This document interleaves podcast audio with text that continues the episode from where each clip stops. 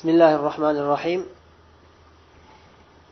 الحمد لله والصلاة والسلام على رسول الله وعلى آله وأصحابه ومن والاه. أما بعد أربعين نوويا قرر كتاب حديثنا. قصقشة إزوه لربلان أقوتك. ابن رجاب رحمه الله qo'shimcha qilib ellikta hadis qilib qo'yganlar o'sha oxirgi sakkizta hadis qoldi shuni o'qib o'tamiz qirq uchinchi hadis ibn abbosdan rivoyat qilinadi ibn abbos roziyallohu anhu aytadilar rasululloh sollallohu alayhi vasallam aytdilar ألحقوا الفرائض بأهلها فما أبقت الفرائض فلأولى رجل ذكر رواه البخاري ومسلم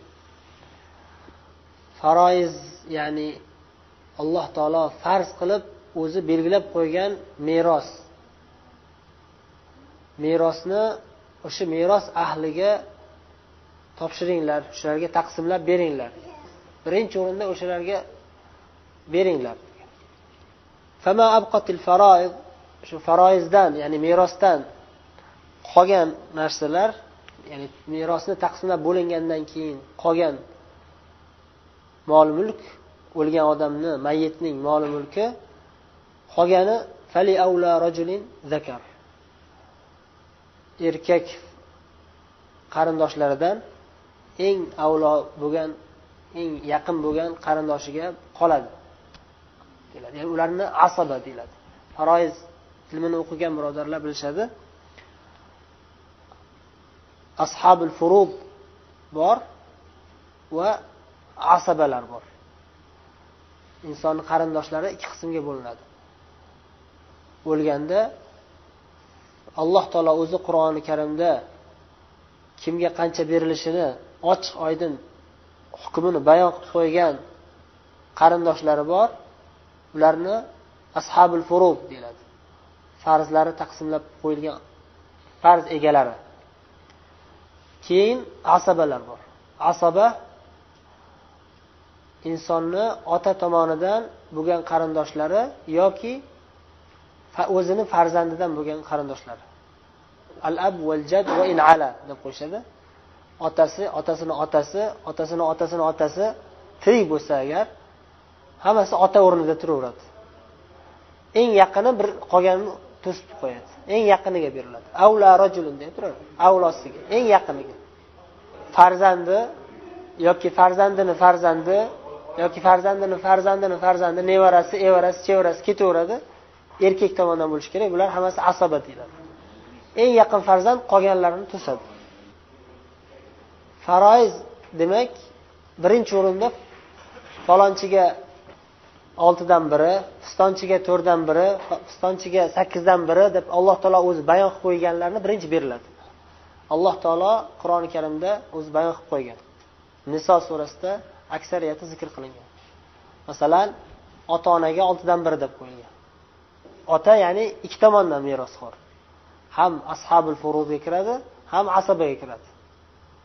Lekin ota birinchi o'rin turadimi farzand birinchi o'rin turadimi? Asabada. Farzand birinchi o'rin turadi. Farzand birinchi o'rin turadi. Bunuvatun ubuvatun uhuvatun umumatun. Birinchi o'rinda farzand turadi agar farzand bo'lsa ota asabi bo'lmaydi. Lekin oltidan biri albatta baribir beriladi. Farzand birato'la to'sib qo'ya olmaydi otani ham. Ya'ni bir odam o'ldi. Uni otasi bor va uni farzandi bor. Ya'ni bu farzandga nisbatan ota kim bo'ladi? Bobo bo'ladi. Bobo bo'ladi. Endi bu farzand o'g'il farzand otasidan qolgan merosni oladi oxirida oladi. Oxirida oladi. Birinchi olmaydi. Asaba bo'ladi. Asabaga eng oxirida beriladi. Faroizdan qolgani eng avlo bo'lgan erkak qarindoshiga beriladi. Faroiz ilmi alohida fan bilasizlar o'zi juda murakkab va juda zarur. Uni alohida o'tiladi faroiz ilmi. Lekin bu yerda rasululloh sollallohu alayhi vasallam umumiy bir qoidani aytib qo'ydilar. Bu zarur qoida u doim esda turish kerak bo'lgan qoida.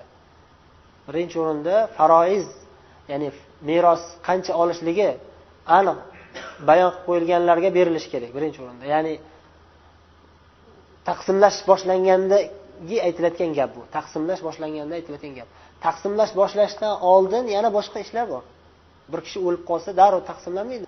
Birinchi o'rinda nima qilinadi? Kafanlash kerak. O'shaning ketadigan kafanlash janoza marosimlari ketadigan xarajatini ajratish kerak. Xoh o'zini molidan bo'lsa xoh birov o'zi yonidan bersin. Masalan xayr ehson qilib xullas bu birinchi o'rin turadi. Birinchi o'rin turadi o'sha odam o'lgan odamni haq huquqi bu uni janozasini marosimini to'la ado etish ikkinchi o'rinda nima turadi? Qarzlar uzilishi kerak. Qarzlarini to'lash kerak. Kimdan to'la kimni pulidan to'lanadi? Kimni mol mulkidan to'lanadi? O'zinikidan to'lanadi.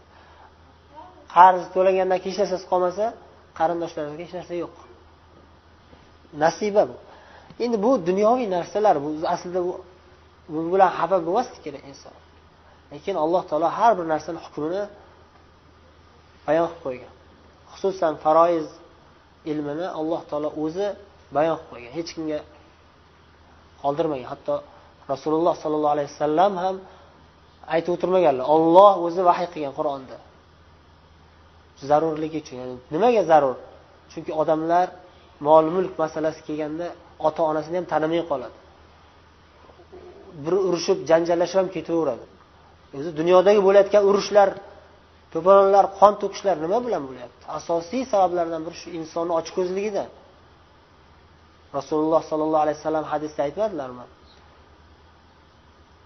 nima dedilar hadisda يقول ابن آدم لو أن لي واد من ذهب فإذا كان له واد من ذهب تمنى أن يكون له واديان ولا يملأ فاه إلا التراب أو كما قال صلى الله عليه وسلم ya'ni odam bolasiga qo'ysa shu orzu umid qilaveradi orzu umid qiladi qorni to'ymaydi ko'zi to'ymaydi hech qachon bir vodiy tilla berilsa dedilar yana bir vodiy bo'lsa deb turib talashadi Yuz milliard dollardan o'tishib o'tkazmasam bo'lmaydi. Birinchi o'ringa chiqmasam bo'lmaydi. Talashaveradi olloh asrasin. Alloh taolo sahobiy kiromlarga o'xshaganlardan qilsinki ular mol mulklar qo'llarida bo'lgan qalblarida bo'lmagan. Jihodlardan g'animalar kelardi. Tonna tonna tillalar kumushlar otlar tuyalar qo'ylar hamma narsa lekin hammasini olloh yo'lida berib yuborishardi. Qarab o'tirishmasdi. Qo'llarida turardi o'rnida ishlatishardi qalblariga o'rnashmasdi. Demak shu faroiz ilmi juda ham muhim ilmlardan o'rganishimiz kerak. Bu hadisning qisqacha ma'nosi va sharhi mana shunday. Endi hadisi sharifning arabcha matniga yana bir bor quloq solamiz. عن ابن عباس رضي الله عنهما قال قال رسول الله صلى الله عليه وسلم الحقوا الفرائض بأهلها فما أبقت الفرائض فلأولى رجل ذكر. خرجه البخاري ومسلم.